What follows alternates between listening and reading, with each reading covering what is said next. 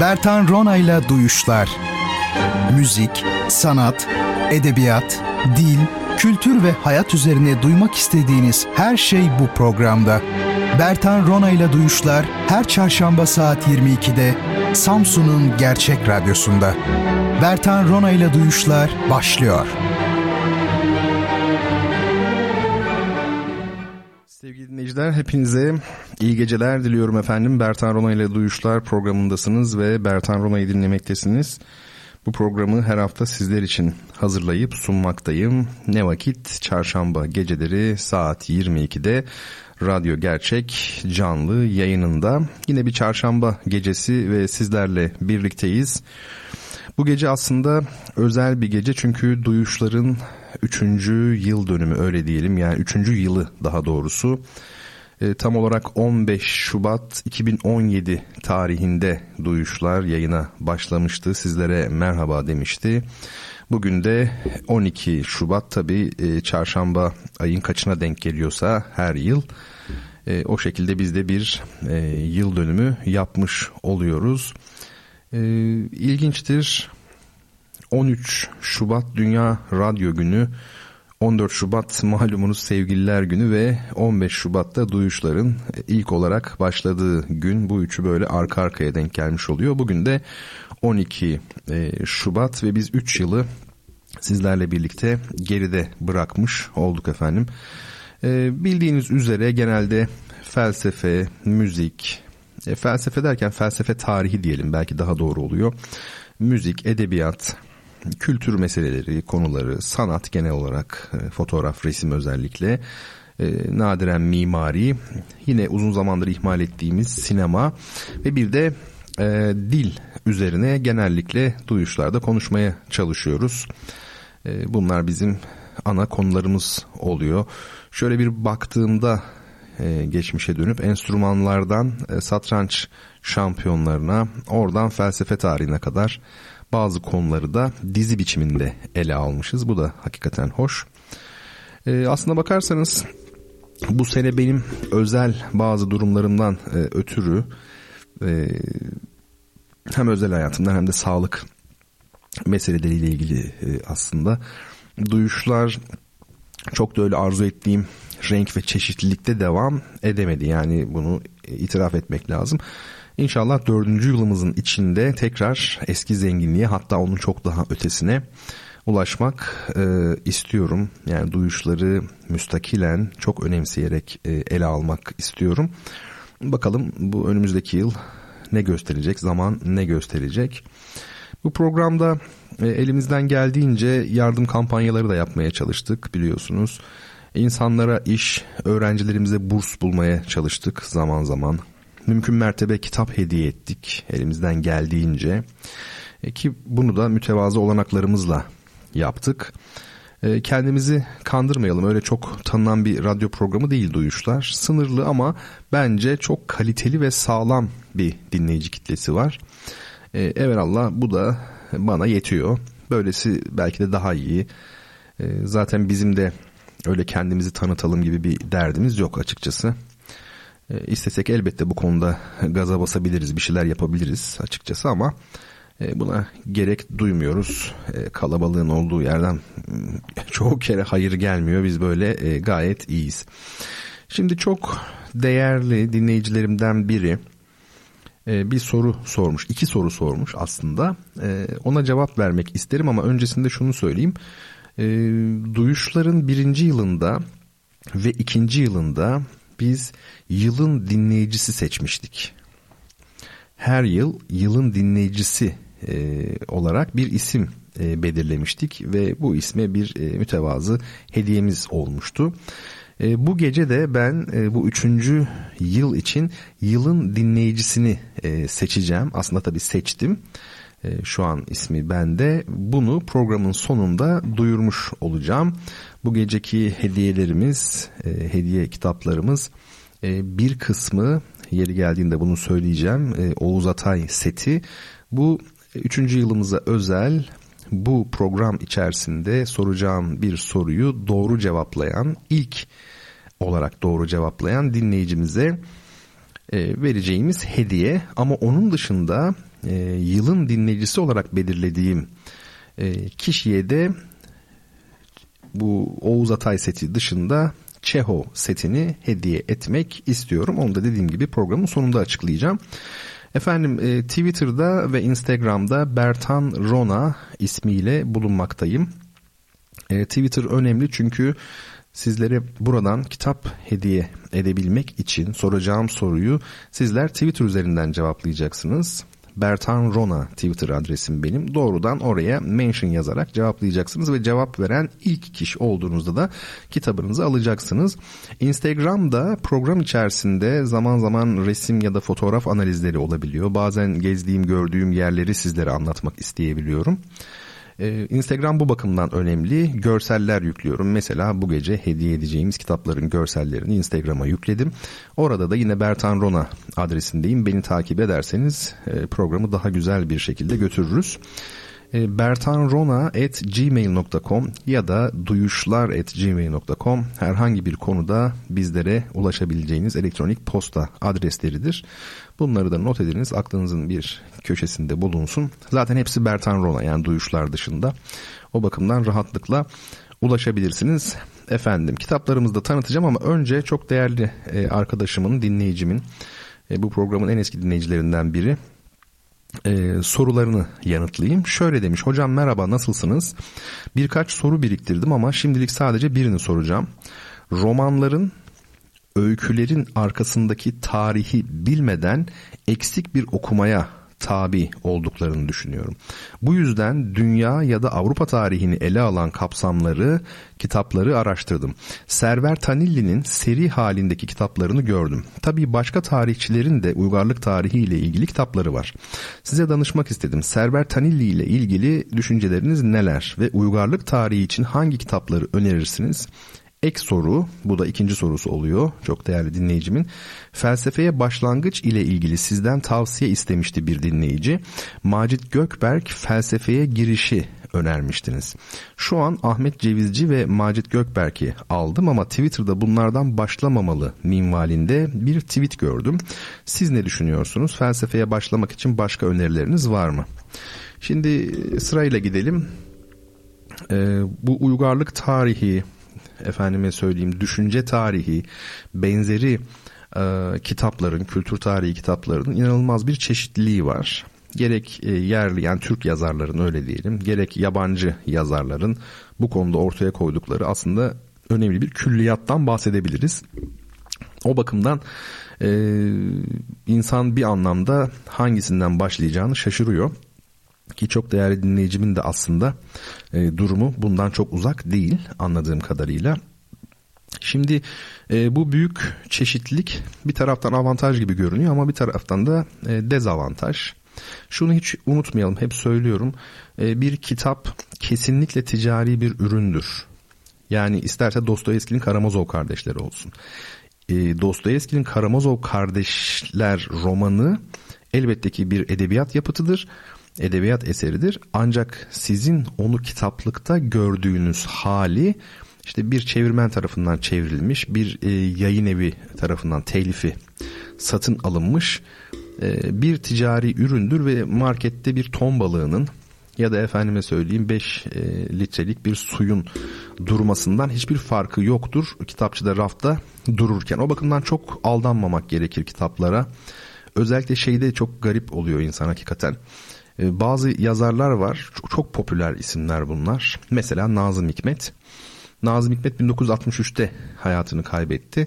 İşte kaç yıl geçmiş o günden bugüne? Üü, bayağı geçmiş neredeyse değil mi? 60 yıl. Şimdi bu süre zarfında bakıyorsunuz Nazım Hikmet her 6 ayda yeni bir kitap yazıyor gibi.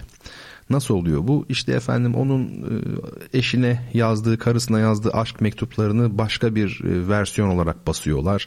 Oradan bilmem neyle buradan bilmem neyi birleştirip farklı bir tematik altında bir araya getiriyorlar. Bunlar amaç satılmasıdır tabii ki. Bu konularda dikkatli olmak lazım. Şimdi bu e, şeyle ilgili de yani uygarlık tarihiyle de ilgili çok allı pullu kitaplar var. Server Tanilli'nin uygarlık tarihi kitapları ile ilgili çok net, çok kestirme bir şey söyleyeyim hemen. Çok sevgili dinleyicime. E, hiç tereddüt etmeden, şüphe etmeden e, satın alabilir. e, ve okumaya başlayabilir mutlaka. Neden? Çünkü tarihe hangi açıdan baktığınız çok önemli. Şuna çok dikkat etmek gerekiyor. E, tarihe sadece mana üzerinden e, yaklaşmaya çalışan idealist yorumların bize vereceği çok fazla bir şey yok. Ve ne yazık ki bizde bu bir hastalık haline gelmiş durumda. Ben zaman zaman bunu dile getirmiştim işte hani e, Necip Fazıl'ın bir sözü var ya ikinci Abdülhamit'i anlamak her şeyi anlamak olacaktır diye. Ben de Atlas Okyanusu'nu anlamak her şeyi anlamak olacaktır demiştim. Bunu söylerken dünyanın ticaret ekseninin Atlas Okyanusu'na doğru kaydığı yani Akdeniz'den Atlas Okyanusu'na doğru kaydığı 15. yüzyıl sonlarında özellikle ve bunun her şeyi değiştirdiği NATO adı nereden geliyor? North Atlantic diye başlıyor değil mi? Kuzey Atlantik. Amerika nerede? Atlas'ın ötesinde vesaire vesaire. Yani dolayısıyla coğrafyayı, ekonomik ilişkileri dikkate almadan herhangi bir şekilde tarihi, uygarlık tarihini anlama imkanınız yok. İbni Haldun'u büyük yapan şey bunu biliyor olmasıydı. O mesela devletlerin bir takım yasalara bağlı olarak aslında güçlendiklerini ve sonra da yok olup gittiklerini biliyordu.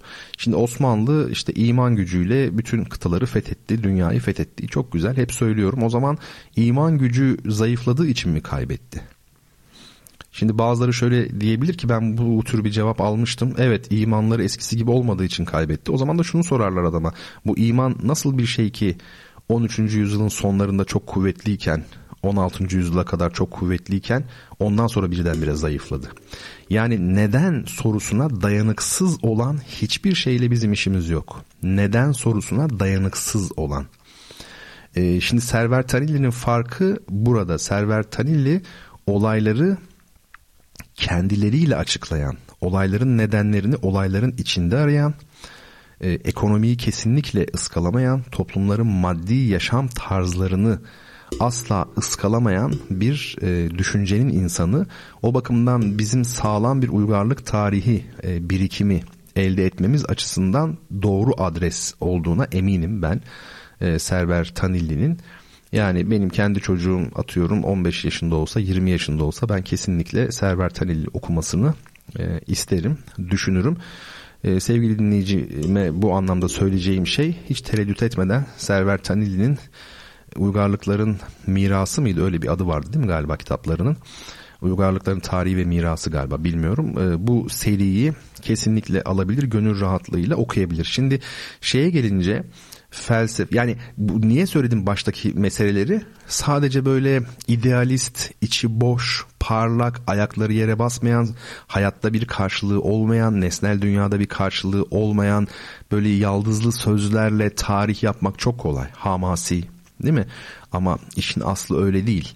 İşin aslı temelde maddi yaşam tarzı, işte efendime söyleyeyim üretim araçları, üretim ilişkileri, bunların üretiliş biçimi, e, sınıfsal ilişkiler, işte bunlarla ancak biz tarihi anlayabiliriz ve bu konuda da Server Taneli doğru isimdir. Şimdi felsefeye başlangıç ile ilgili ben Macit Gökberk'in felsefe tarihini e, önermişim. Doğrudur, önermişimdir. Ben Macit Gökberk'in felsefe tarihinin e, Türkiye'de yazılmış en iyi felsefe tarihi kitabı olduğunu düşünüyorum. Oldukça eski bir kitap. Hatta o kadar eski ki işte Spencer'la falan bitiyor galiba böyle. E, 20. yüzyıl düşünürleri neredeyse hiç yok. Tabii bunun bir başka nedeni de düşünürleri anlamak için üzerinden biraz zaman geçmesi gereği olabilir e, bu e, felsefe tarihi kitabı nasıl bir e, kitap? Bir kere anlatımı çok güzel. İnsanı e, boğmayan, terminolojisiyle rahatsız etmeyen, e, Türkçe terminoloji kullandığı yerlerde parantez içerisinde her zaman tabi felsefe söz, söz konusuysa bunu yapmak zorundasınız. E, bunun beynelmilel karşılıklarını da her zaman veren Mesela eğitişim diyorsa parantez içinde bunun diyalektik demek olduğunu işte örneğin veren ki e, Macit Gökberk eğitişim e, terimini kullanmaz ama örnek olsun diye söyledim. E, bu tür bir kitap ancak e, şunu söyleyelim tabii felsefe tarihini oluşturan soruları, sorunları, kavramları anlayabilmek kolay değil. Dolayısıyla Macit Gökberk'in felsefe tarihi kitabı da böyle çok rahat bir okuma vaat etmiyor bize onu söyleyeyim. Ben her zaman yani lise yıllarından beri 17-18 yaşından beri şuna inandım. otodidakt olmak son derece önemli. Allah insana inanılmaz bir kapasite vermiş, yetenek vermiş, inanılmaz bir algılama, öğrenme gücü vermiş. Bir insan önüne aldığı bir e, kitaptan tek başına hiç yardım almadan da pek çok şeyi öğrenebilir. Macit Gökberk'in e, felsefe tarihi kitabı kalınca bir kitap 500-600 sayfaya yakın bir de oktav format gibi böyle büyük formatta yani küçük kitap normal bildiğimiz e, boyutta da değil. Dolayısıyla baştan sona onu okuyup içselleştirebilmek kolay değil ancak bölüm bölüm gidilirse ve e, bazı ek okumalar belki felsefe ansiklopedilerinden ek okumalarla desteklenebilirse not tutularak çalışılabilirse ve bu bir tabi roman değil bir hikaye kitabı değil öyle birkaç gün içerisinde bitsin. Belki de bir yıl şey bir ay belki de iki ay belki de üç ay altı aylık e, bir okuma şeklinde düşünülürse e, o zaman bu kitaptan felsefe tarihi kitabından çok ciddi anlamda istifade edilebilir. Şunu söyleyeyim ben size felsefe tarihi kitabı e, felsefe tarihindeki bütün soruları, bütün sorunları ve kavramları bir insana tanıtmak için bence yeterli. Gerçekten Macit Gökberk olağanüstü bir üslup ve anlatım yakalamış. E, bu noktada bir ödül almış mı o kitap o zamanlar için bilmiyorum ama e, oldukça ben e, sıra dışı bir kitap olduğunu düşünüyorum bu kitabın. E, açıkçası yeni daha yeni güncel kitaplardan çok haberdar mıyım? Hayır değilim. Ama ben kendim çok yararlandım felsefe tarihi kitabından Macit Gökberk'in ee, ve herkesin de yararlanabileceğini düşünüyorum ve bu konuda hala Türkiye'de aşılmamış bir kitap olduğu kanaatindeyim. Yer yer konunun ağırlığından ötürü biraz kapalı görünebilir. Kant'ta mesela ya e, Hegel'de atıyorum ama bu kesinlikle anlayamayacağımız manasına gelmiyor konsantre olup okursak, kavramların izlerini sürersek, destekleyici okumalar yaparsak e, bizi ciddi anlamda yükseltebilecek ve onun ardından artık filozofların müstakil eserlerini okuyabileceğimiz bir aşamaya taşıyabilecek bir kitap olduğuna dair bendeniz garanti verebilirim efendim. Şimdi hediye kitaplarımız bu akşamki hediye kitaplarımız Instagram'da görüyorsunuz. Üçüncü yılımıza özel hediyelerimiz. Birincisi Oğuz Atay'ın 7 ciltlik toplu yapıtları. Ee, birincisi tutunamayanlar. iki tehlikeli oyunlar. Üç oyunlarla yaşayanlar. Ne güzel bir oyundur o ya. Oyunlarla yaşayanlar. Dört korkuyu beklerken 5 bir bilim adamının romanı, 6 günlük, 7 eylem bilim. Ee, bu program içerisinde soracağım soruya cevap veren, ilk cevap veren dinleyicime e, Oğuz Atay'ın 7 kitaptan oluşan bu e, külliyatını hediye etmek istiyorum. Bir de yılın dinleyicisini dediğim gibi e, seçeceğim. Duyuşlarda böyle bir gelenek var. İlk ve ikinci yıl e, yılın dinleyicilerini seçmiştik. Bu gece de yılın dinleyicisini seçeceğiz ve kendisine yine bir hediyemiz olacak. E, bu hediyemizde yine görselini paylaştım. 4 ciltlik Anton Çehov seti, taşra hikayeleri, kent hikayeleri, kısa e, hikayeler ve uzun hikayeler olmak üzere. Bunların her biri oldukça hacimli kitaplar. Dolayısıyla bu dört cilt e, Çehov'un neredeyse bütün öykülerine yakını herhalde içeriyor. E, yılın dinleyicisinin programın sonunda açıklayacağız ve kendisi de bu kitaplarını almış olacak. Şimdi efendim ilk aramıza doğru geleceğiz ama benim için çok önemli bir şey söyleyeceğim şimdi. E, bunu e, duyuşlarda daha evvel söyledim ama tam böyle etkili bir duyuru da yapamadım çünkü hastaydım, rahatsızdım. E, Twitter'dan da duyuramadım. Şimdi Twitter'dan da duyuracağım. E, inşallah sonuçta alacağız o nedenle. E, biz bir burs arıyoruz. Bu bursu e, bir üniversite öğrencisi genç arkadaşımıza arıyoruz. Yüksek lisansını e, yapacak kendisi ve bu süre zarfında yüksek lisansını yapacağı süre zarfında kendisini rahatlatacak e, ihtiyaç duyduğu bir meblağı temin etmek durumundayız. Hep beraber yapacağız bunu da her zaman olduğu gibi. Ee, ben kendi çapımda biliyorsunuz sizlere hediye vermeye çalışıyorum her hafta. Bu üçüncü yıl özel programında burs haberi çıkarsa yani tamam bu burs işini hallettik diye bir haber çıkarsa bu defa sizler bana çok e, güzel bir hediye vermiş olursunuz. E, şu an sesimi kimler duyuyor, bu programı kimler dinliyor, internet üzerinden dünyanın farklı yerlerinde dinleyen kişiler var ben biliyorum bunu. E, burs deyince gözümüz ürkmesin. Yani mutlaka çok yüksek meblaları tek başına bir insanın vermesine gerek yok. Bana bir şekilde ulaşın. Efendim Twitter'dan, bertanronet.gmail.com'dan e, her yerden aslında Instagram'dan da ulaşabilirsiniz. Diyebilirsiniz ki ben bu öğrencimizin e, aylık şu kadar e, ihtiyacını karşılayabilirim. Hiç fark etmez. 100 lira olsun, 200 lira olsun. Önemli değil. Çünkü sizin gibi iki kişi daha çıkar, beş kişi daha çıkar ve belli bir noktaya gelinmiş olunur. Sonra bir daha durumu iyi olan bazen iş adamları oluyor. Efendime söyleyeyim. O da der ki tamam üzerini ben tamamlayayım. Ya da der ki hepsini ben yapayım. E, o zaman biz bu işi çözmüş oluruz. Bu benim için çok önemli. Biliyorsunuz ben yardım kampanyalarında bir de bu gibi konularda iş ararken burs meselelerinde falan bir delleniyorum. Yani bir an önce olsun istiyorum çünkü. Dünyada o kadar çok para, o kadar anlamca anlamsız böyle saçma sapan şeylere gidiyor ki gerçekten e, çok nadiren karşılaştığımız bir durum bu. Yani paranın yerinde kullanılması. Ben ona da hiçbir zaman inanmadım ya. Para kimseye ait değildir. Yani siz kendi paranızın size ait olduğunu düşünüyorsanız yanılıyorsunuz. Yarın öbür gün başınızdan Allah muhafaza bir büyük rahatsızlık geçer. Bakın göreyim o para ne oluyor bir anda gider. Tedavi masrafları o kadar pahalı ki artık pek çok yerde dünya ülkesinde. Yani dolayısıyla para zaten bize ait olan bir şey değil. Çok el değiştiren, çok böyle yanar döner bir şey. O bakımdan e, yerinde kullanıldığı zaman gerçekten bir şeye benziyor. Onun dışında çok iğrenç bir şey. Ben de e, çok mutlu oluyorum. Bir an önce hallolsun istiyorum. Bir kere daha söylüyorum. Bir öğrenci kardeşimize burs arıyoruz. Yüksek lisans yapacak kendisi. Ve e, bu burs için tamamını karşılayacağım diye düşünmeyin lütfen. Bir kısmını karşılarsınız.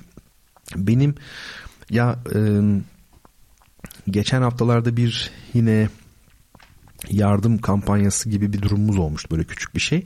Orada bir öğrenci arkadaşımız kendi e, kredisinden kredi çekiliyor değil mi? Öğrenciler kredi alıyorlar herhalde. 50 lirayı bağışlamıştı. Yani o, o kalabalıkta kaynadı. Ben onu nasıl kabul ettim? Şimdiki aklım olsa hayatta yani ama işte anlayamadım. Tam kalabalıkta kaynadı. Bakın gönlü ne kadar zenginmiş demek ki. Dolayısıyla biz de 50 lira, 100 lira, 200 lira versek 10 kişi e, verse bunu iş bitmiş olur. Ben kendim de tabii ki üzerime düşeni yapacağım. E, ama hep beraber bu bursu çok sevgili arkadaşlar temin edelim. Şimdi ilk müzik aramızı verelim. Üçüncü yıl özel programı öyle diyelim. Bu program için gerçekten çok güzel müzikler e, seçtim. Shostakovich'in, Rus besteci Dimitri Shostakovich'in e, ikinci piyano konçertosu vardır ve onun çok meşhur bir andantesi vardır. ikinci bölüm. Andante. E, bu çoğu kişinin çok beğendiği, son derece popüler olmuş bir müzik.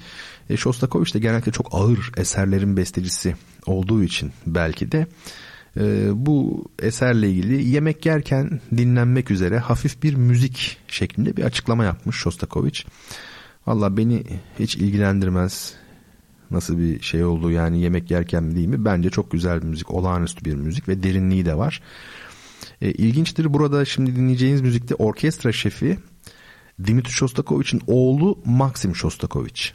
Piyanist ise solo piyanoyu çalan kişi ise Maxim'in oğlu yani Dimitri Shostakovich'in torunu olan Dimitri Shostakovich Jr. Öyle söyleyelim enteresan aile boyu bir durumla karşı karşıyayız. Yani baba dede e, besteci, baba orkestra şefi, oğul piyanist dinleyeceğiniz kayıtta. Evet efendim ikinci piyano konçertosundan Andante'yi dinleyelim. Arkasından kaldığımız yerden devam edelim.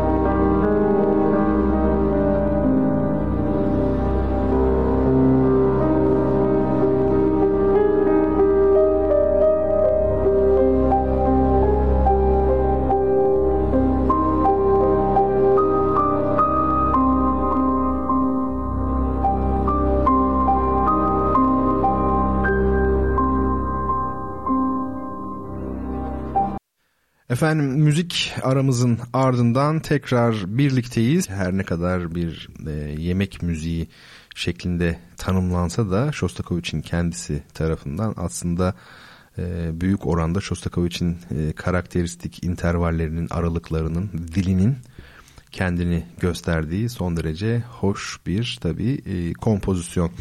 E, onu ifade edeyim. Bu arada tabi sizlerden bir mesaj var mı? Gelen herhangi bir şey var mı? Onlara da bakmam lazım aslında. E, şimdi evet mesajlar da gelmiş ve bursla da ilgili e, çok hoş bir şey. Hadi isim vermeden size okuyayım. Merhaba hocam Allah razı olsun sizden paranın kimseye ait olmadığı konusundaki sözleriniz hep inandığım bir gerçeği bana hatırlatmış gibi oldu. Ben elimden geldiği kadarıyla X diyeyim ben hadi rakam okumayayım. X liralık e, bir burs göndermek istiyorum naçizane. Program sonrası veya müsait olduğunuz bir zaman detayları alırım inşallah sizden. İyi programlar, hayırlı geceler demiş. Ee, çok çok çok çok teşekkür ediyorum.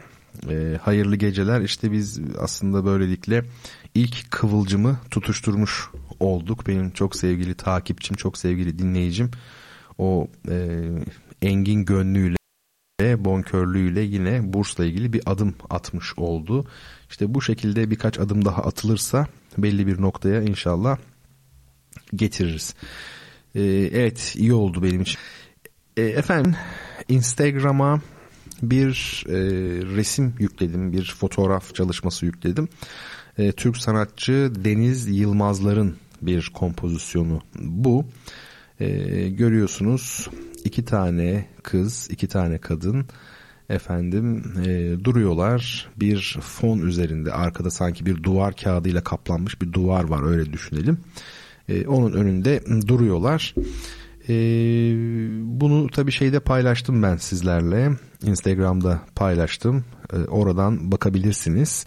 Biraz irite edici sanki değil mi çalışma yani öyle bir şeyi var. E, havası var.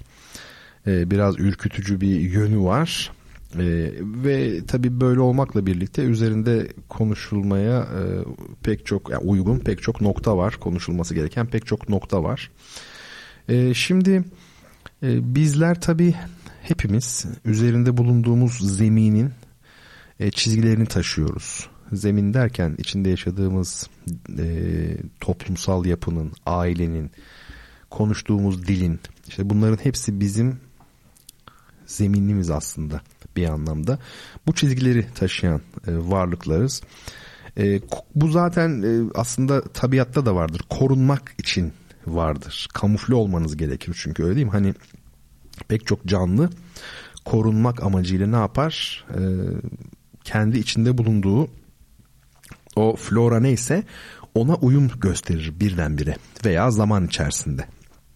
Değil mi? Adapte olmak deyince biz hemen adapte olmayı düşünüyoruz ama bazı canlıların mesela adapte olması mesela bir milyar yıl işte o kadar süre içerisinde evrimleşerek falan anca adapte olmuş falan gibi yani zaman çok önemli tabii ki zamanla ilgili ölçek e, son derece önemli. Dolayısıyla bu içinde bulunduğumuz üzerinde e, kendimizi gösterdiğimiz zeminin e, çizgilerini taşıyoruz derken bunun korunmak için de böyle olabileceğini unutmamamız gerekiyor. Kamufle olmak için yani. Ama bu e, bizi e, bir yandan da birbirimize benzetmiş oluyor. Tıpkı resimdeki kızlar gibi birbirimize benzetiyor. Siz o zemine uyarsanız öyle değil mi? Aranızdaki bireysel farklılıklardan da eser kalmaz. Herkes zemine, toprağa uymuş olur. E, aramızdaki kişisel farklılıkları da minimize etmiş olur. O zaman e, bu uyum onu söyleyelim. Şimdi fotoğraftaki kızların ufak farklılıkları var mesela. Birinde işte ne olduğunu tam anlamıyoruz. Yakalık gibi bir şey var. Öbüründe yok. Saçları birbirine çok benziyor ama yine ufak tefek farklılıklar da var. Yüzlerinin şekilde hafif farklılık. Yani ne tam benzer ne de tamamen farklı. Öyle değil mi? Yani o altyapı e, tamamen kendisine benzetmiş. O iki aslında karakteri. O bakımdan karakter de değil artık bunlar. Birer tip bana kalırsa. Ee, şimdi bu eşleştirme eğilimi tabii faşizmin totaliter yapıların başlıca dayanağıdır. Ee, faşizmin ve totaliter yapıların başlıca dayanağı her şeyi birbiriyle eşitleme, her şeyi birbirine benzetme yani farklılıklardan rahatsız olup onu tıraşlama, o unsurları tıraşlama meselesi. E, bu arada tabii şunu da belirtelim. Eşitlik sadece nitelikle ilgili özür dilerim nicelikle ilgili bir kavramdır. Yani genellikle insanlar bu konuda hata yapıyorlar. Eşitlik nicelikle ilgilidir. Yani mesela iki insanın boyu eşit olabilir. Kilosu eşit olabilir. Nicelikle ilgili ölçülebilir değerlerle ilgilidir. Nitelikle ilgili eşitlikten bahsedemeyiz aslında. O nedenle hani kadın erkek eşitliği önermesi e, doğru bir önerme değil. Yani e, mantık e, olarak doğru değil. Yani eşitlik nitelikte kullanılmaz çünkü. Ha, ama kadın erkeğin hak eşitliği derseniz elbette ki o başka bir konu sonuna kadar e, savunulması gereken bir değerdir. Hak eşitliği benzer haklardan yararlanma şeklinde. Gerçi tabi haklar da şüphesiz e, tür olarak kadın ile yine tür olarak erkeğin bu türsel nitelikleri üzerinden şekillenecektir ama artık o kadar detayı dile yansıtmanın da e, zaman kaybından başka bir anlamı yok. E, birbirimizi bir şekilde e, anlamak zorundayız yani onu ifade edelim. Yani bunu bir parantez olarak söyledim. Eşitlik sadece nicelikle ilgili olabilir. Boy eşit olur, bilmem ne eşit olur. Nitelikler arasında eşitlikten söz edemezsiniz. Yani eşyanın tabiatına aykırı olan bir durum bu. Bu, bu hani Bertan Roll'un istediği bir şey değil. Onu söylemeye çalışıyorum. Şimdi kızlarımıza geri dönelim biz. E, fotoğraf çalışmasındaki kızlara. E, bize göre solda duran figür tam zeminin yani fon aidiyetlerinin e, gözüyle bakar olmuş. Yani onun bakın sol gözünün olduğu yerde arkadaki desenlerden biz biri var. İşte bu çok çarpıcı bir görüntü. Yani e, kendini üzerinde bulunduğu zeminle birlikte tanımlamış. Yani onun varlığı dışında herhangi bir bireysel varlığı olmamış insanlar ister istemez o zeminin gözüyle bakarlar her şeye. Bakın burada da o var. Hani milyonlardan bahsediliyor ya böyle e, belli bir takım hamasi sloganların peşinden giden, sorgulamayan, her şeyi hep aynı gören, aynı kabullerle yaklaşan milyonlar. İşte bakın o milyonların resmine bakıyorsunuz. Çünkü içinde bulunduğu zeminin gözüyle bakıyor. Artık gözünü kaybetmiş, gözü o zeminin desenleri olmuş. Ee, şeye baktığımızda sağdaki figür de öyle. Onun da gözü e, aynı şekilde öyle ama onun gözü ve bakışı biraz daha parçalanmış sanki. Yani üzerine çok konuşulabilir tabii. E, o kadar detayına girmeyelim şimdilik. Şimdi renklere baktığımızda siyah bu arada ben böyle anlatıyorum ama tabii Instagram'dan bakıyorsunuz değil mi? Onu söylemiyorum. Programı ilk defa dinleyen e, belki dinleyicilerim vardır. Instagram'da Bertan Rona e, hesabını buluyorsunuz. E, oraya yükledim ben e, görseli. Oradan bakıp bir yandan beni dinleyebilirsiniz. Şimdi burada renkler bir kere siyah var tabii ki kızların kıyafeti. Efendim e, hakiye benzer bir yeşil tonu ve yine bordoya benzeyen bir kırmızı tonu var sanki. Öyle değil mi arka taraf? Yani bunlar e, aslında çok böyle bana kalırsa karanlık renkler ve tonlar. Neden öyle? Bakın söyleyeyim size. Şimdi gerçek yeşil ile gerçek kırmızının bu şekilde öldürülmesi yani birinin hakiye doğru çekilmesi birinde bordoya doğru çekilmesi aslında çok çarpıcı. Çünkü bu iki renk hem yeşil hem kırmızı yaşam demektir. Yani kırmızının yaşam anlamına gelmesi her şeyden evvel e, kan rengi olmasındandır. Doğum esnasında bir kanama yaşanmasındandır. İşte doğum ve ölümde genellikle kan bulunmasındandır. Öyle değil mi? Yani kırmızı o anlamda baktığımızda hayatın rengidir. İşte kırmızının e, cinselliği çağrıştırması da yine üremeyle ilgilidir. Efendime söyleyeyim vesaire vesaire. Yani biz hayati durumlarda ne yaparız? Kırmızı işte ışık, kırmızı kart bakın dikkat edin kırmızı dur demektir. Yani yaşamsal bir şeydir. Yeşil ise o da bir başka hayattır ama o bu dünya hayatı gibi değildir. Yeşil hem sarının yani şöyle söyleyelim sarıyla mavinin birbirinin içine girdiği ve dışa dağılan yani desantralize olan sarıyla bakışları tek bir noktaya yani toplayan tam ters yönde yani hareket eden mavinin birleşmesinden oluşan e, nötrlüğü ifade eder yeşil. Yani sarı dışa dağılıyor Mavi tam tersi tek bir noktaya merkeze topluyor bakışları. E o zaman siz ikisini birleştirdiğinizde bir denge hali olur ki bu hadislerde de geçer yani yeşile bakmanın huzur verdiği değil mi? E, hadislerde geçmese bile yani hepimiz e, ormanda yürümenin bizi ne kadar dinlendirdiğini, yeşil renge bakmanın e, ne kadar huzurlu bir şey olduğunu biliriz. Dolayısıyla yeşil de hayattır ama yeşil bu yönüyle e, dünya hayatı değil de hep dünya e, hayatı sonraki sonrası hayat. Hep cennet hayatı ile ilişkilendirilmiştir yeşil renk. Dolayısıyla kırmızı da hayattır, yeşil de hayattır. Bu resimde ikisinden de vazgeçilmiş. Yani ne tam bir yeşil var ne tam bir kırmızı var. Şimdi yaşamın ortadan kaldırılması ise ölümü ifade eden siyahta anlatımını bulmuş. Öyle değil mi? Madem kırmızı ile yeşili siz hayatı ortadan kaldırıyorsunuz, tıraşlıyorsunuz. O zaman bu ifadesini güçlü bir şekilde nerede bulabilir? Siyahta. Siyah ne demek? Ölüm demek. İşte mafya arabaları, devlet arabaları, efendim söyleyeyim cenaze rengi bunlar hep nedir? Ölüm siyah. E, bunu biliyoruz. Ee, ki yine e, faşizmin, totaliter yapıların da başlıca özelliği yaşamın yok edilerek ölümün her şeyi kapsar hale getirilmesidir. E, ölüm derken tabi sadece fiziksel ölümü anlamayalım burada. Öyle bildiğimiz manadaki fiziksel ölüm değil, hayattan ve gerçekten kopuk olan her türlü olay, nesne ve ilişkiyi aslında burada anlatmak istiyorum. Şimdi hani vardır ya böyle bazı işte efendim Stalin gibi veya işte efendim Kuzey Kore'deki, Çin'deki ya da işte Hitler Almanya'sındaki gibi e, lider kültü yani bir siyasi lidere tapınma mesela. O kapsamda bazen çok ironik, çok komik şeyler olur böyle. O kadar büyük bir anlam yüklenir ki e, mesela işte atıyorum o bir kasabaya gelecektir. Bizim selamsız bandosundaki gibi. Öyle değil mi? Beklerler, beklerler falan ama selam bile vermeden çekip gider gibi böyle absürt bir takım olaylar olur. İşte bunların hepsi aslında yaşamın ortadan kaldırılmasıdır. Anlamsız olan her şey hayat dışıdır çünkü. Yoksa biz işte hani e, birini tabancayla çekip bir ölümü bir öğrencimize burs arıyoruz. Duyduk duymadık demeyin. Bu fırsat bir daha ele geçmez. Ee, böyle güzel bir yardım imkanını kaçırmayın ve bir üniversite öğrencisi arkadaşımıza yüksek lisansını yapacak olan bir arkadaşımıza e, burs arıyoruz. E, ilk adım atıldı. İkinci adımı, üçüncü adımı atan kişiler de sizler olabilirsiniz. Lütfen bu çağrıyı önemseyin ve karşılıksız bırakmayın. Küçük bir miktarını bile olsa e, karşılayabilirsiniz. Zaman zaman yine hatırlatacağım. E, bu kampanyayı e, sürdüreceğim. Twitter'dan da duyurularımı yapacağım. E, zaten duyuşlardan da yapmaya devam edeceğim. En kısa zamanda çünkü netice almak istiyoruz. Efendim şimdi müziğe, Azeri müziğine e, bir merakım var benim. E, bazı dinleyicilerin biliyordur mutlaka.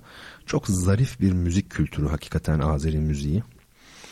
E, şimdi bir müzik dinleteceğim size. Reşit Behbudov'un bir parçası Gözelim Sen Sen. Ne kadar güzel değil mi? Adı da çok güzel yani. Güzelim Sensin.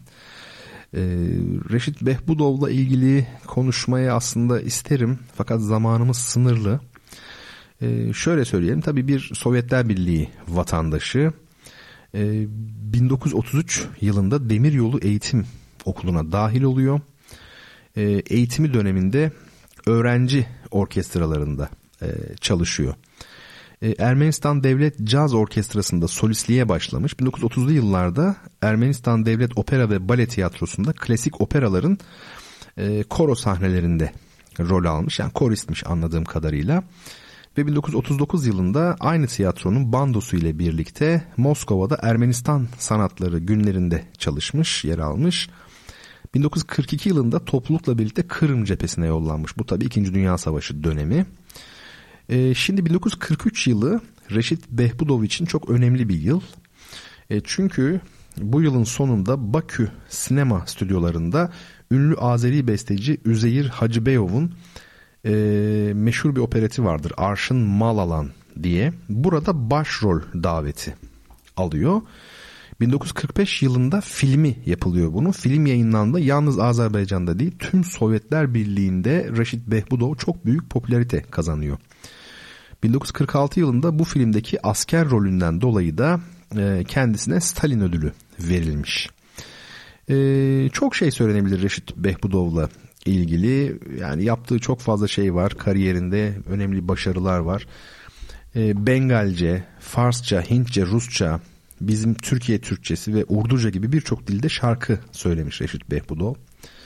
Arjantin, Arnavutluk, Belçika, Birleşik Krallık, Çin, Etiyopya, Finlandiya, Hindistan, Irak, İran, Şili ve Türkiye gibi birçok ülkeyi de turlayıp sahne almış. Ee, Türkiye'de ilk konserini 1961 yılında e, kemancı Azat Aliyev ile Ankara'da ve İstanbul'da gerçekleştirmiş. Ee, Sovyetler Birliği'nde sahneye mikrofonsuz çıkıp şarkı söylemesiyle bilinirdi ki opera şarkıcıları biliyorsunuz mikrofonsuz söylerler zaten. Şimdi e, 1959 yılında kendisine Sovyetler Birliği halk sanatçısı 1980'de ise sosyalist emek kahramanı unvanı verilmiş. Bunlar Sovyetler Birliği'nin en üst düzey ödülleri tabii ki. Ve 9 Haziran 1989'da Moskova'da e, vefat ediyor. Reşit ve kızı Reşide Reşit de e, babası Gözelim Sensen.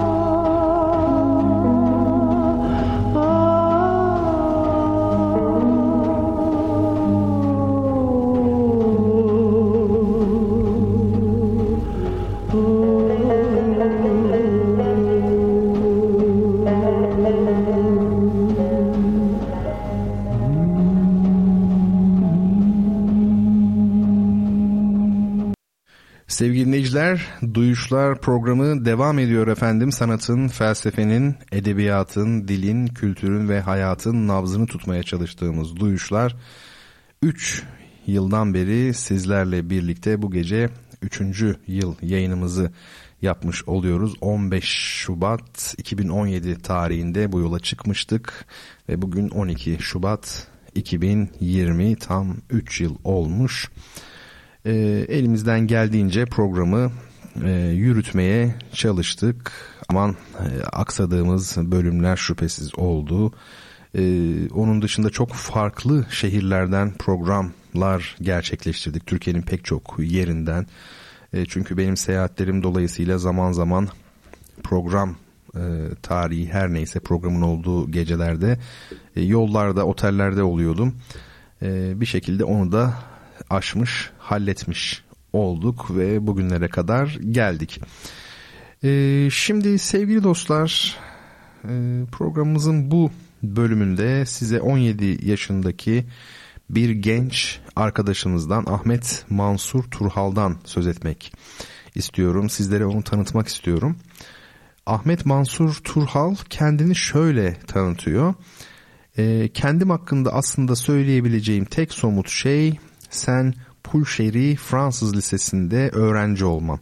Şubat 2000 İstanbul doğumluyum. Medeniyet Üniversitesi hocalarından Secahattin Tural'ın oğluyum. Felsefe, dil bilim ve edebiyat kuramı alanlarında kendimi geliştirmek istiyorum diyebilirim belki. Maz Fanzin adlı bir fanzin çıkartıyorum. Henüz iki sayısı çıktı. Şiirler, hikayeler, denemeler ve çeviriler yapmaya çabalıyorum. E daha ne olsun Allah bereket versin yani bir lise öğrencisi değil mi 17 yaşında bir öğrenci için bundan daha güzel bir profil olabilir mi yani bu söylediklerinden bence olamaz. E, hakikaten harika. E, Ahmet Mansur Turhal'ın e, liseler arası 2019 Türkiye Felsefe Olimpiyatlarında birincilik ödülü kazanan bir yazısı var. E, bir daha söyleyeyim. E, 17 yaşında e, Fransız Lisesi e, öğrencisi aslında e, Ahmet Mansur Turhal onu e, söyleyeyim. Saint Pulcheri Fransız Lisesi'nde öğrenci. 17 e, yaşında ve liseler arası 2019 Türkiye Felsefe Olimpiyatlarında birincilik ödülü almış olan bir e, yazısı var. Ben şimdi size o yazıyı okumak istiyorum. Uzunca bir yazı ya da en azından bir kısmını e, okumak isterim. Kalan kısmında siz merak etmiş olursunuz. Bana yazarsınız, kapımı çalarsınız. E, ben de yazının devamını belki sizlerle paylaşırım. Belki de bir şekilde e, sevgili e, Ahmet Mansur ile sizleri e, bir araya getirmiş e, olurum. Değil mi? Öyle bir merak da uyandıralım yani bu iyi olur. Şimdi e, kavram muğlaklığı üzerine dil merkeziyetçi bir okuma e, biçimde tek tip düşünmek zorunda bırakır demiş. Şöyle söyleyelim bir motto ile başlıyor yazısına. Sevgili Ahmet Mansur diyor ki tanımlanabilir ve kavranabilir olmayan bir kavram için genel ahlakı ölçü almak her türden tiranlığa kapı aralamaktır. Bu e, Simon Weil'in bir e, sözü Kişi ve Kutsal Kitap adlı eserinde Murat Erşen'in çevirisiyle Vakıfbank Kültür Yayınlarından 2018'de çıkmış olan e, kitabında 19. sayfada yer alan bir e, söz. Kavram muğlaklığı üzerine dil merkeziyetçi bir okuma. E, şimdi kavramın neliği problemi Aristocu bir ifadeyle zoon politikon, dil sahibi hayvan, sosyal hayvan. İnsanın dil yetisine sasürcü bir ifadeyle longaj e, sahip olduğu andan beridir en temel çıkmazıdır. Karşılaştığı ve maruz kaldığı sübjektif öznel gerçekliği Paul Cézanne'ın görüntü göreni kapsar önermesi unutulmamalıdır. Toplumsal bir gerçekliğe dönüştürmek bir başka ifadeyle ortak bir iletişim dizgesi içerisinde nesnelleştirmek zorunda kalan insan karşılaştığı ve maruz kaldığı şeyleri sınıflandırmaya yani isimlendirmeye başlar. Sözün bu süreç yoluyla ortaya çıkışı kavram adını verdiğimiz zihni olguları doğurmuştur. Böylece artık insan salt nesne merkezli düşünceden kopmuş, bunun ötesinde Platoncu deyişle idea merkezli, soyut ve reflektif düşünce alanına girmiştir. Ancak soyut düşünce alanına giriş sözün ötesinde İsviçreli dil bilimci Sasur'un tanımlamasıyla toplumsal bir dizge olan dilin de ortaya çıktığını muştular.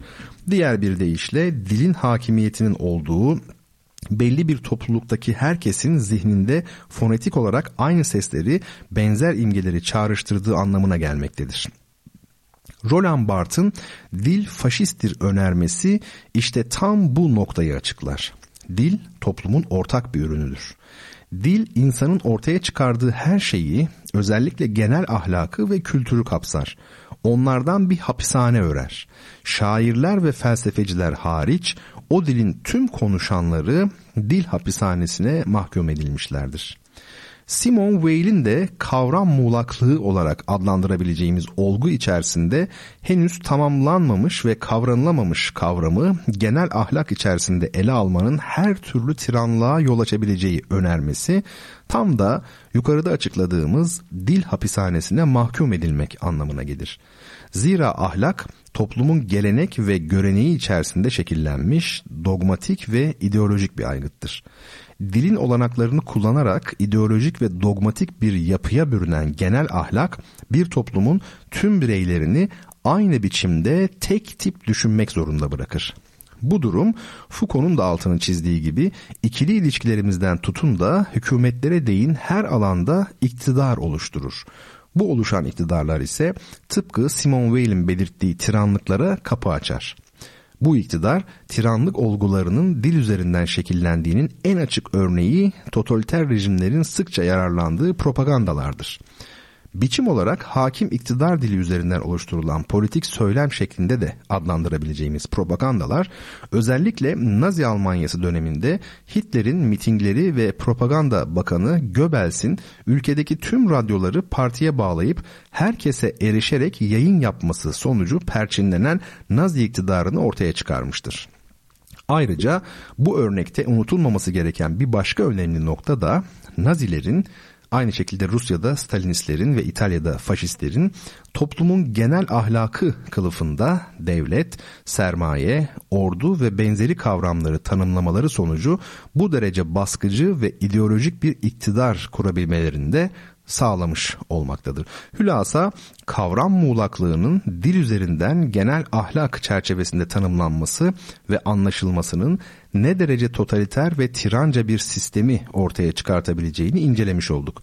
Peki bu her türden tiranlığın oluşmasını nasıl engelleyebiliriz? Diyor sevgili Ahmet Mansur ve devam ediyor. Ee, bir kere daha söyleyelim.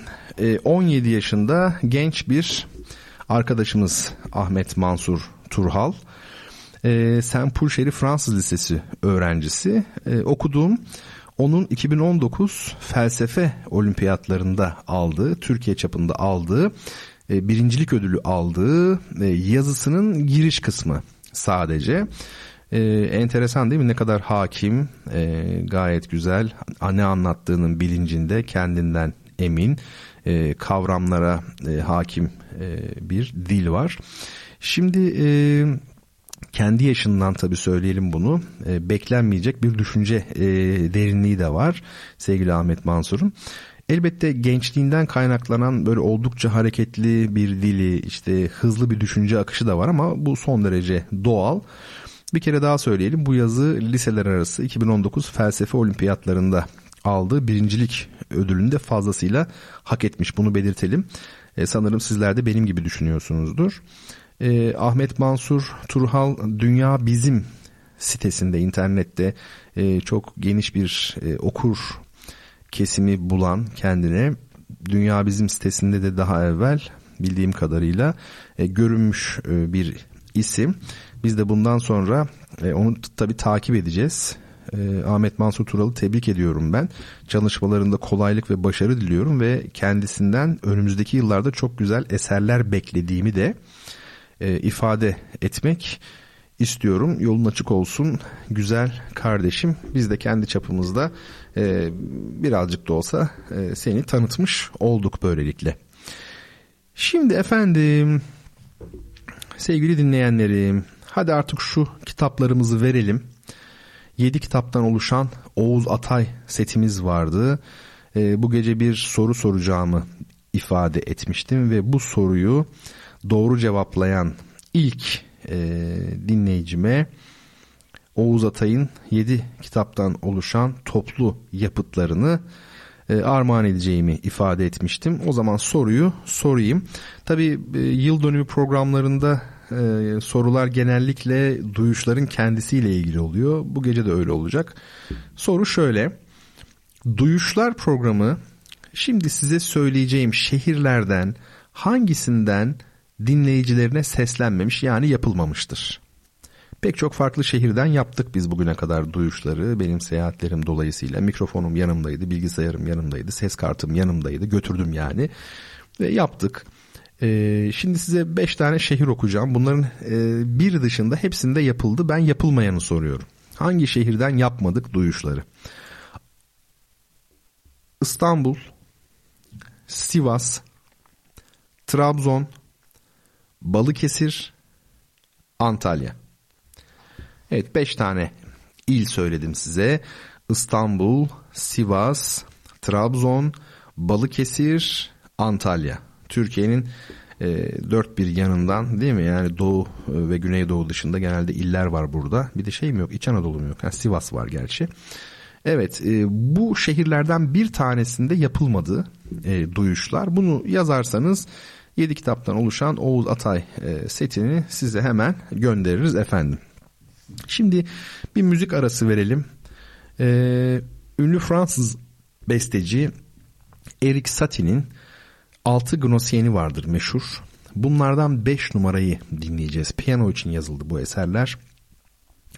Egzotik yapılı, yabansı diyebileceğimiz kompozisyonlardır. Tabi Fransa'da egzotizm çok yaygın olmuştur. Fransız emperyalizminin de bunda etkisi vardır.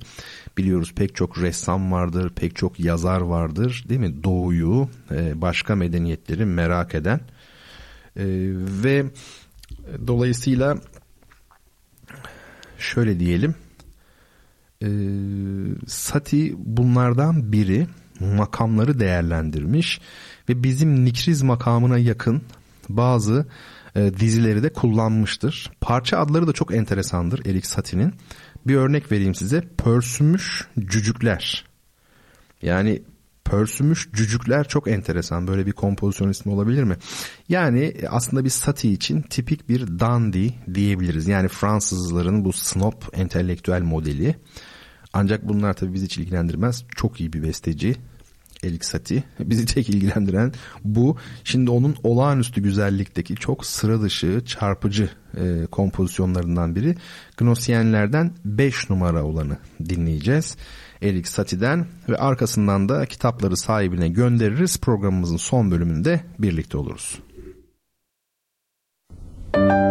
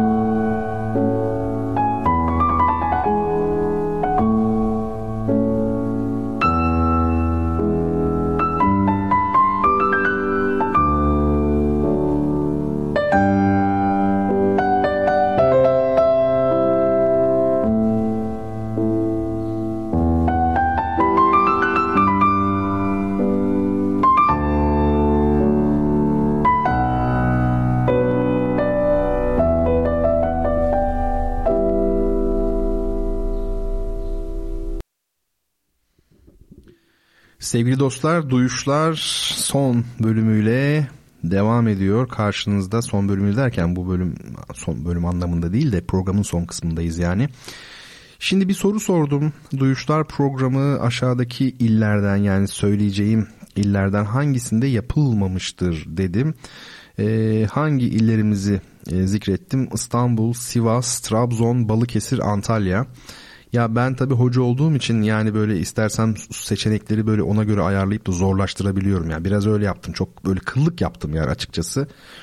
Şimdi İstanbul'da yapılmış olabilir diye düşündünüz tabii. Çünkü İstanbul bu.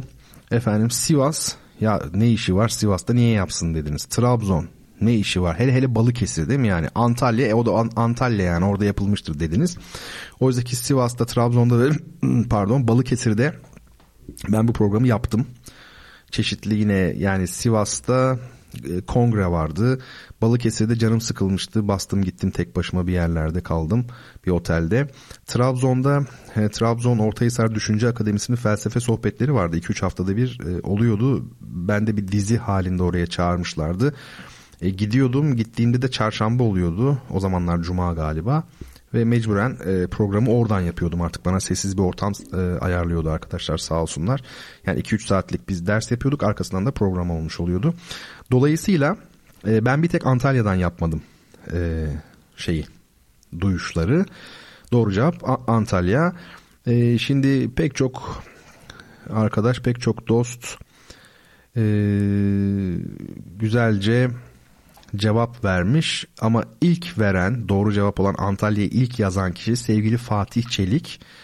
E, o bakımdan e, şey seti Oğuz Atay seti sevgili Fatih'e gidiyor.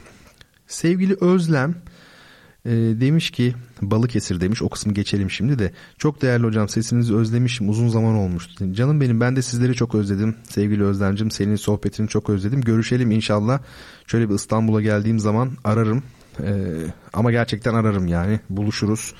Üsküdar'da mı artık en son galiba Üsküdar'da buluşmuştuk yanlış hatırlamıyorsam. Yine bir çay içeriz sohbet ederiz. Ee, çok çok iyi olur. Hakikaten ben de özledim seni canım benim. Ve bir güzel haber. Yapmış olduğunuz o güzel çağrıya ben de katkıda bulunmak isterim sevgili Bertan Rona demiş. Ee, Nur Bozgeyik hanımefendi. Yani e, hakikaten bundan daha çok beni sevindiren hiçbir şey olmuyor. E, Nur Hanım o zaman şöyle yapalım. E, sizle direkt mesajdan yazışalım ve ne yapabiliriz ne edebiliriz sevgili öğrencimiz için e, onu bir görüşelim isterim efendim. Evet şimdi bu da güzel oldu. Bakın bu gece iki kişi bursla ilgili e, katkı verebileceğini, katkıda bulunabileceğini söylemiş oldu. Bu gayet güzel bizim için bir başlangıç zemini olmuş oluyor. E, biz hemen tabii bunun arkasından durmayacağız. Daha da devam edeceğiz. Ee, sevgili Betül demiş ki Meryem Betül Koçak Balıkesir ve Antalya arasında kalmıştım ben de hocam demiş. Sait Faik gibi Oğuz Atay da gitti nasipti. Kıyamam sana. Ee, Betül gitmez ya sana ayarlarız bir şeyler sen merak etme yani. Sen yeter ki takip et. E, Betül e, bu programı en en başından beri takip eden en çok sevdiğim en değerli dinleyicilerimden biri. Şu an Türk Dili ve Edebiyatı'nda bildiğim kadarıyla yüksek lisans yapıyor. Çok güzel fotoğraf e, çalışmaları var. E, şiirleri, yazıları da yayınlanıyor düzenli olarak çeşitli edebiyat dergilerinde.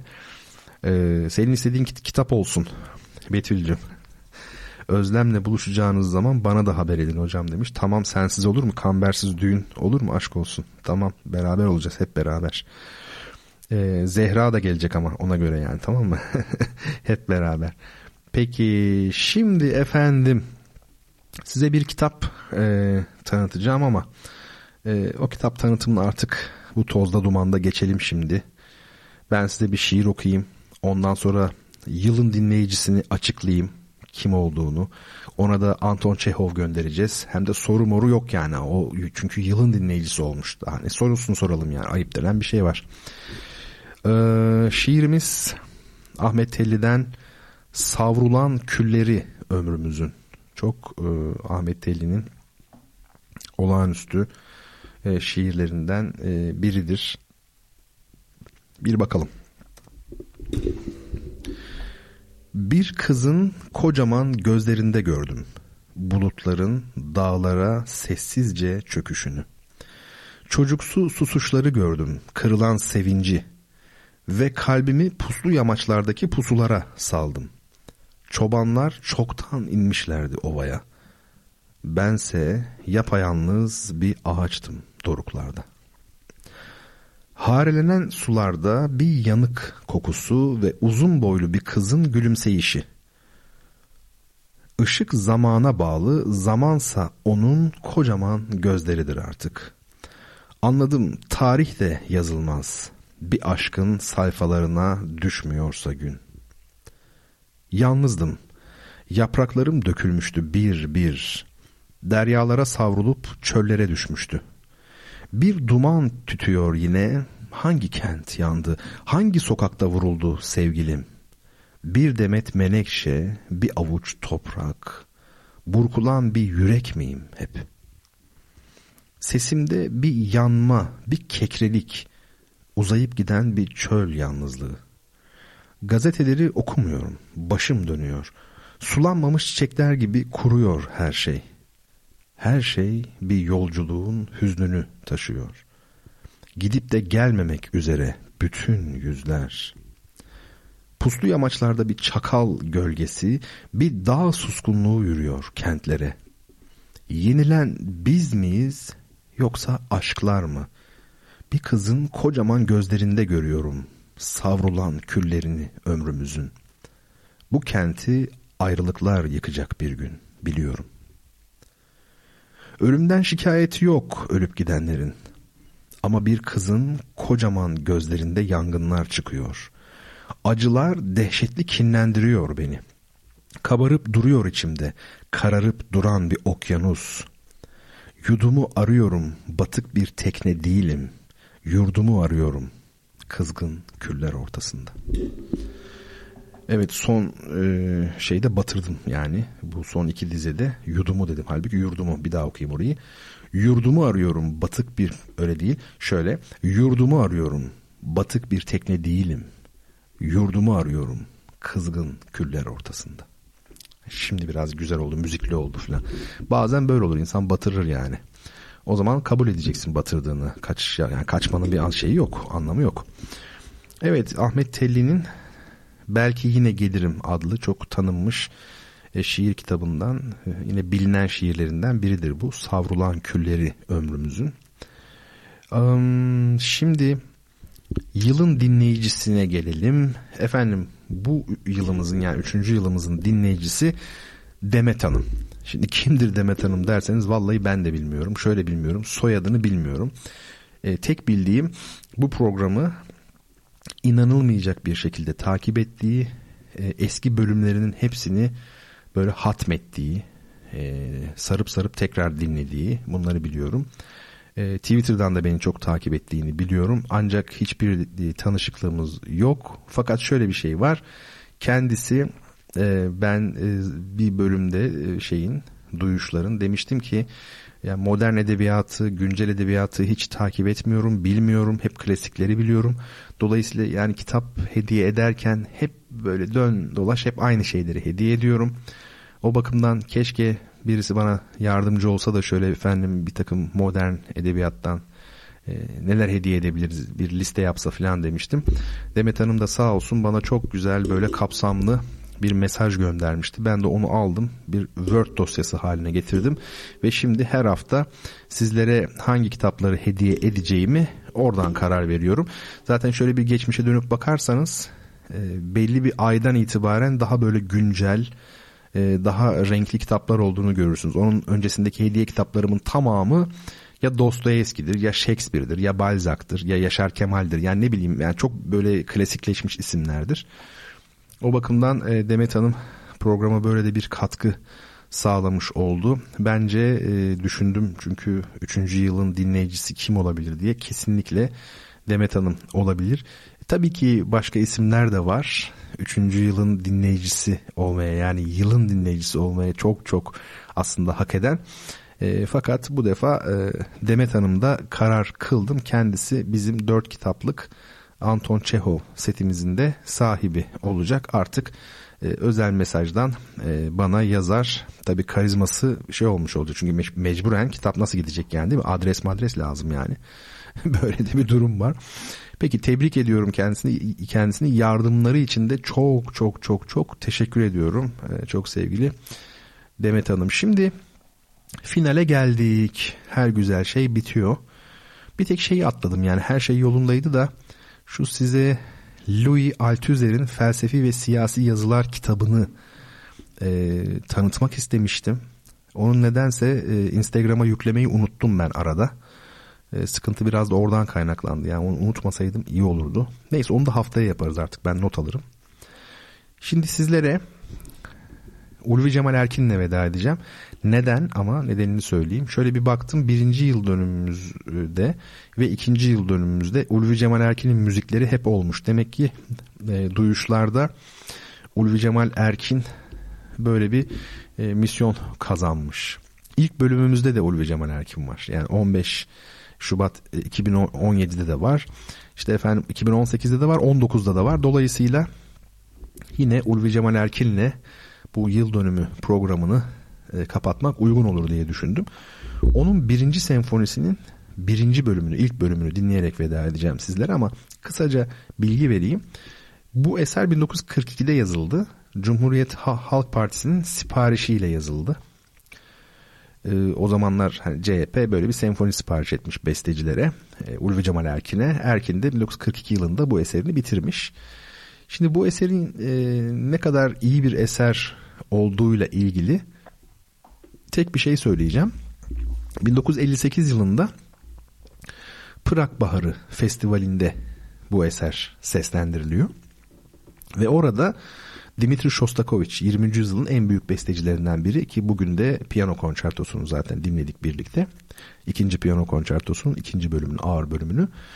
Dimitri Shostakovich dinliyor ve e, bu eser kimin diyor. Yani çok beğeniyor. Diyorlar ki Ulvi Cemal Erkin isimli bir Türk besteciye ait ve diyor ki Shostakovich Türkiye'de diyor çok sesli müziğin böyle bir seviyede olduğunu bilmiyordum diyor. Hani siz bakmayın televizyonda Türk beşlerine Türk leşleri diyenler var ya e, Fazıl Say da şöyle bir cevap vermişti. O leşlerden birinin bir piyano parçası çalınırken piyanistin yanına oturtsalar notayı çeviremezsin diye. Bakın ne diyorum notasını çeviremezler. Not, notasını bile çeviremezsin. Leş ne demek yani ne kadar çirkin ne kadar ayıp şeyler bunlar. E, demek ki Shostakovich onun kadar iyi müzik bilmiyormuş ki e, bu kadar beğenmiş. Neyse ayrı dava hiç aslında muhab yani cevap dahi verilecek konular değildi. Şimdi 58'de Prag Baharı Festivali'nde Shostakovich'in övgüsüne nail oluyor öyle diyelim bu senfoni. Fakat acı bir şey söyleyeceğim. Şimdi 1942 yılında CHP'nin e, şeyiyle siparişiyle ki o zaman biliyorsunuz tek parti yani şey değil henüz çok partili dönem değil devlet partisi aslında. Ee, devlet partisi yani aslında devletin kendisi sipariş ediyor. Ve e, devletin sevgili çocuğu, parlak çocuklarından biri olan Ulvi Cemal Erkin e, besteliyor. Yıl 1942. Şimdi soru şu. İkinci sesten, seslendirilmesi bu senfoninin ikinci defa çalınması ne zaman? Belki çok şaşıracaksınız ama 1961 yılında. Yani tam 19 yıl sonra. Böyle bir şey olabilir mi? Yani Üstelik devletin resmi ideolojisine uygun bir sipariş, bu ideolojiye uygun bir beste. Yani bu tür bir görüş ayrılığı da yok. Buna rağmen ikinci seslendirilme 19 yıl sonra yani bu utanç verici bir durum. Ve tabi böyle bir ülkede gelenek bilinci ne yazık ki oluşamıyor.